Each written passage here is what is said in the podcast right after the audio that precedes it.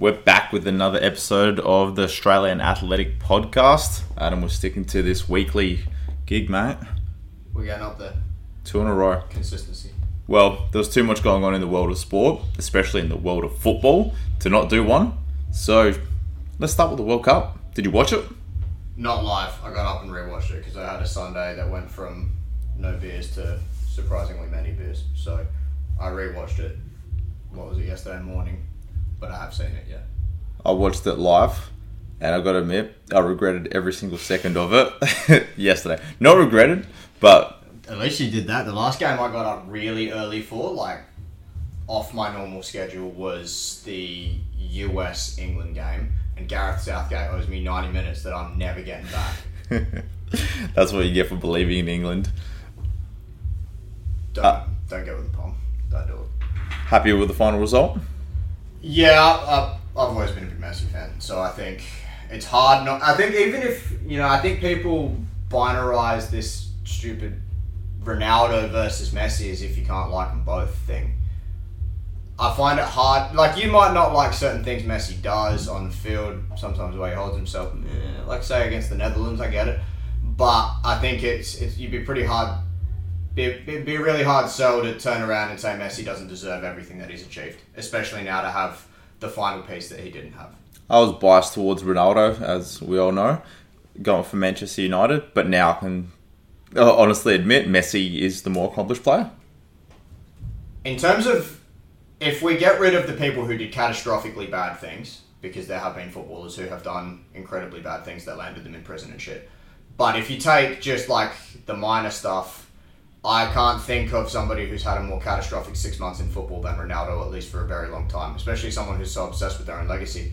For Ronaldo, twice with the once with the national team, once with Man United, to try and burn his own legacy to the ground, and then for Messi to go win the World Cup and perform like that along the way, especially in the final, that I think Cristiano would be sitting there spewing. Where's he going to play now? I don't know. I don't think he's going to end up playing in the Middle East. I think someone else will come in for him, but I don't think there's probably as many suitors as is being being made out. I think he's isolated himself from a lot of the big clubs in that most big European clubs press in some way or another. He's made it crystal clear that he's got no interest in pressing, so that eliminates a lot of the teams. And there's also not that many that can afford to pay him what he wants to be paid. So I think when you take the cross section of teams that play in a way that can have him in the team, and teams that have the money, there's not many left. So I think he might have made it difficult for himself. I don't think his career is done, but it's certainly going to be hard to find a home that's got quality football. Otherwise, it's going to be a payday that he's searching. Well, I mean, he'll get a big payday. It depends what he wants. If he still wants to play top level European football, there might have to be some uh, tough conversations that I'm not convinced his ego is willing to have. But if he just wants to cruise off into the sunset, I'm sure you know Beckham into Miami or whatever team he's running over there, mm-hmm. Miami FC or whatever it is, they'll pay him the earth. And Al Al Saad is it was it the the Qatar, Saudi. Oh, Saudi team was yeah. it the Middle Eastern team anyway offered him all of the money that the sun shines on. So he'll get paid if he wants, but if he wants to play top level football, then I don't think there's a big list of teams that are in for him. Yeah. Great final to watch, and there's a lot more going on in the world of football in the next few weeks, leading out of the World Cup. incredible advert for the game. That's that's everything you want from a final because I think especially what I'm surprised hasn't come up more is that the last final involved one of the worst displays of refereeing I've ever seen in the way the Croatians were screwed to the wall by the opening penalty which then led to the opening goal when France won it when VAR was still very new, and that was an absolute fiasco where I think it took them 15 minutes to award a penalty that never should have been awarded, and all of that. Where this one was refereed well, it was a beautiful advert for the game. Both teams played really good football. It was managed well. The balls on the French coach to take off Giroud and Dembele. 40 minutes, yeah. It's, it's Yeah. really interesting because I, I follow on social media a few sort of analytics types, and they've been clamoring for years as a whole sort of industry that substitutions don't happen often enough and they happen too late when they do happen. So, credit to Deschamps for having the balls to hook players because you're not going to have a fun conversation, especially they lost. You go into the dressing room after losing a World Cup final and you've got two players who hate your guts because you took them off in, like it's an affront to take someone off in the first half traditionally, and to do it in to two guys. But I mean, Two out of your three best strikers. Well, Benzema's out injured. You take Giroud off. You know, it's it's a ballsy call, but Deschamps has shown that he's he's not scared of that. Until about the 81st minute, I think they were probably thinking they made the right, wrong choice. what a game! So, Exactly. That's how it goes. Could have uh, gone the other way as well if uh, Hugo. Well, no, who was it? Um, Argentina's keeper didn't save it at the end. Martinez. Yep. Yeah, that was. Um, I don't think he's getting enough credit for that. But Uh, he had a bit of fun also at the presentations. I love that so much. Uh, need- boys will be we need boys. more of that. all right, we've talked about the positive stuff. Now let's get on to the unfortunate stuff. First of all, with the A League announcing the next three fin- grand finals to be held in Sydney, your thoughts on that? Firstly, It's dumb, but I think it's so evidently dumb that everything I could possibly add to that has already been said.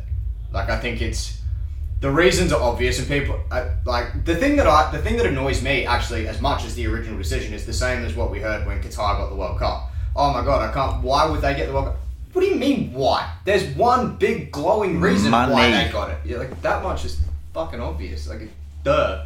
So people who are surprised by corruption in football have never been around football, like even at a watching TV level. So the reasons are obvious. The reasons are dumb. It is what it is.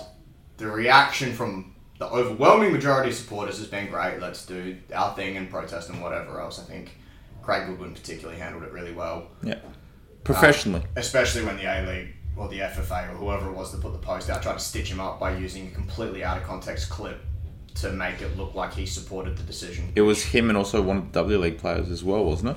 Yeah, Or the A League women's now. yeah, I'm not sure where she stands on it, but I mean, I know that obviously everyone now knows that Craig was not in favour of the decision because he posted as much, but um, I think it was a very dodgy attempt by the A leagues and the FFA. I think it's now the FA, but to capitalise on our success in the World Cup, which is really dumb when they would have known behind closed doors that taking it to Sydney wasn't going to be a popular decision. They might have been surprised by the, the ferocity of the reaction.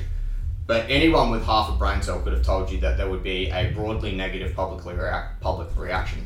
And to do that, I think they've tried to go, oh, well, the World Cup will take enough heat for us. I think they were really naive and really dumb because I think, in my opinion, this reaction was very inevitable.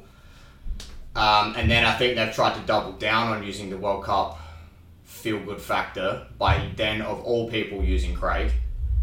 And then he's completely turned it on them, kind of thing. So I think it was two really naive kind of decisions. Now, if there there seems to be an element where they knew there was going to be a backlash and they didn't really care, and that's fine. That's they, They were prepared for some backlash, but they weren't prepared for what happened on Friday night. personally, uh, maybe this is contrarian. I don't think what happened on Friday night is about the finals. I think for a long time, I'm 28. I've been following the A League since I was probably 14 or 15. There's always been, a admittedly, very small group of supporters, but there's always been a small group of Australian supporters who've watched too many reruns of Green Street Hooligans on Netflix and think that's the life they live. And they want they're they they're appealed to the the gangster life, and they think they're tough and shit, and they can't go learn to fight properly, so they want to go do it at the football with the trolley pole, and then they get something like this pop up, which is massively negative. and I think in the same way the FFA tried to use the World Cup feel good factor, they've gone the opposite, and they've tried to use the negativity around the finals being announced in Sydney, and then they've gone, oh, we can do whatever we want. I think there's a lot of bullshit being spouted in sort of all directions about, you know, Glover throwing the flare into the crowd. And for the videos I've seen, it's not clear, clear whether it goes into the crowd or not. What is clear is that he's not trying to throw it into the crowd. He might have flicked it too hard and accidentally put it in the front row. He's trying to put it between the hoarding and the stand wall, which is generally what everybody does with flares when they're throwing them off the field. I think it's just instinctive what he did, but it also comes down to a lack of education, probably towards the players by the league themselves. In Europe, if I'm not mistaken, players are not allowed to touch the flares if they come onto the pitch. Uh, you still see to do it, but normally they, they throw it a lot more gently than he did. Because if he was trying to lob that into the crowd, he would have turned, fronted up, and lobbed it into the crowd. Yeah. He's not going to backhand it kind of casually like that. I think it's probably stuck to the glove because last time I saw someone throw a flare off the field, it was an outfield and they didn't have gloves on. So it might have just stuck to the glove and flicked harder than He expected. Glover meant it to. So, you know, and then it's a shit show from there because we're lucky in Australia that we don't have a history of crowd problems anywhere near the extent of, say, the Europeans and the Brits and all of that. So then we're massively under equipped to deal with it, and you see the reactions of security and Tom himself and all of that. Everyone kind of handled it badly from there out, and then we've got a the complete shit show that has unravelled on our hands. For fans to go out and attack players, it's just unacceptable. It's just we've seen what happened in Indonesia, and thank God that didn't happen here. But you just don't run out. I don't care if a flare's been thrown If you. Throw a flare on the pitch. Even if it comes back out, you do not run out into that field. Yeah, so I think for a long time in Australia we've been too blasé with people getting on the field, with streakers in general. Um, I think you see that with the reactions when any time a player goes for a streaker, like when the, the NRL player, I forget who it was, tackled a streaker and like drilled that guy, that was hilarious.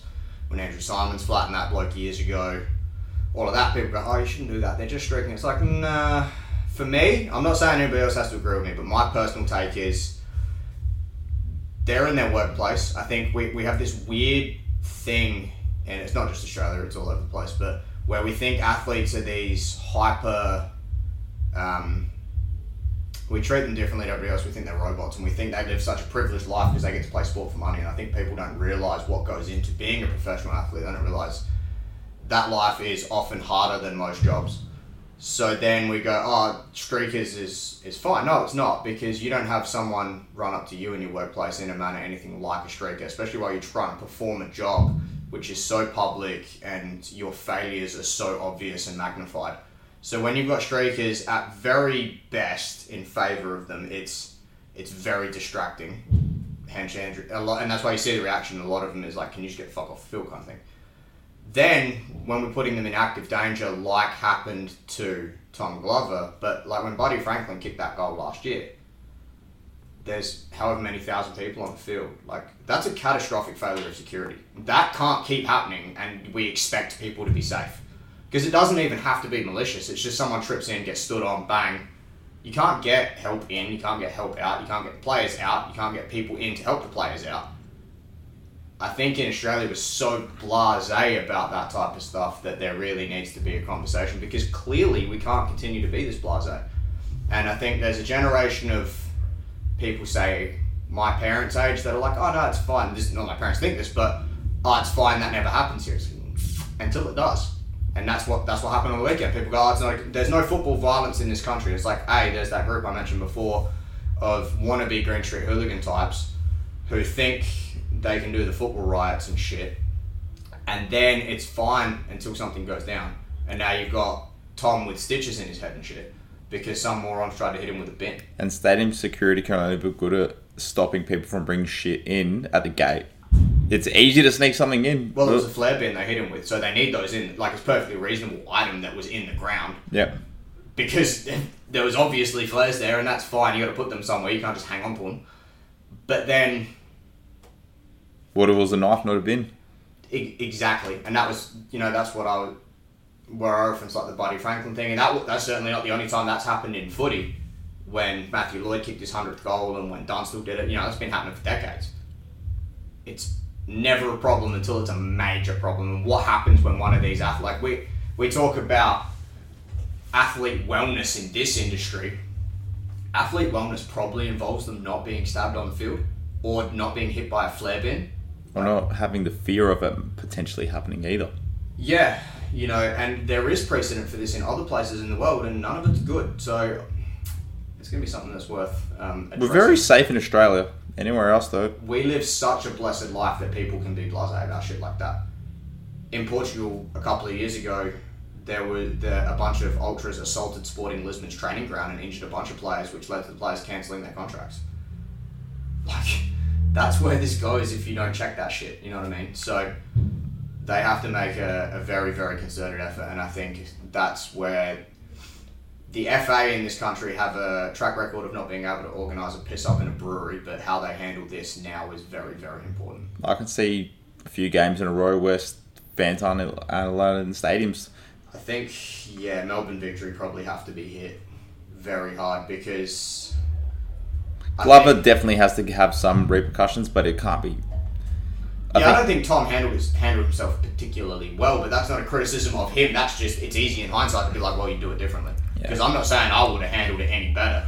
Because he's probably looked up and gone, oh, there's two dickheads, whatever, I got this, and then all of a sudden there's 50 of them, you're like, oh shit. Yeah. That's a very different proposition. So, in hindsight, you'd handle it differently, but I think, yeah, the way the A League and the FA handle this is is going to be pretty touchy because it has to be done exactly right. football still has a bright future in Australia and in South Australia, but we can't rely on the World Cup once every four years to inspire the next generation. Doesn't Well- work. Unfortunately, there is still a lot of people with an agenda against football in this country, and I'm not going to get into that because I can't change that. It doesn't matter. It, that that is the reality.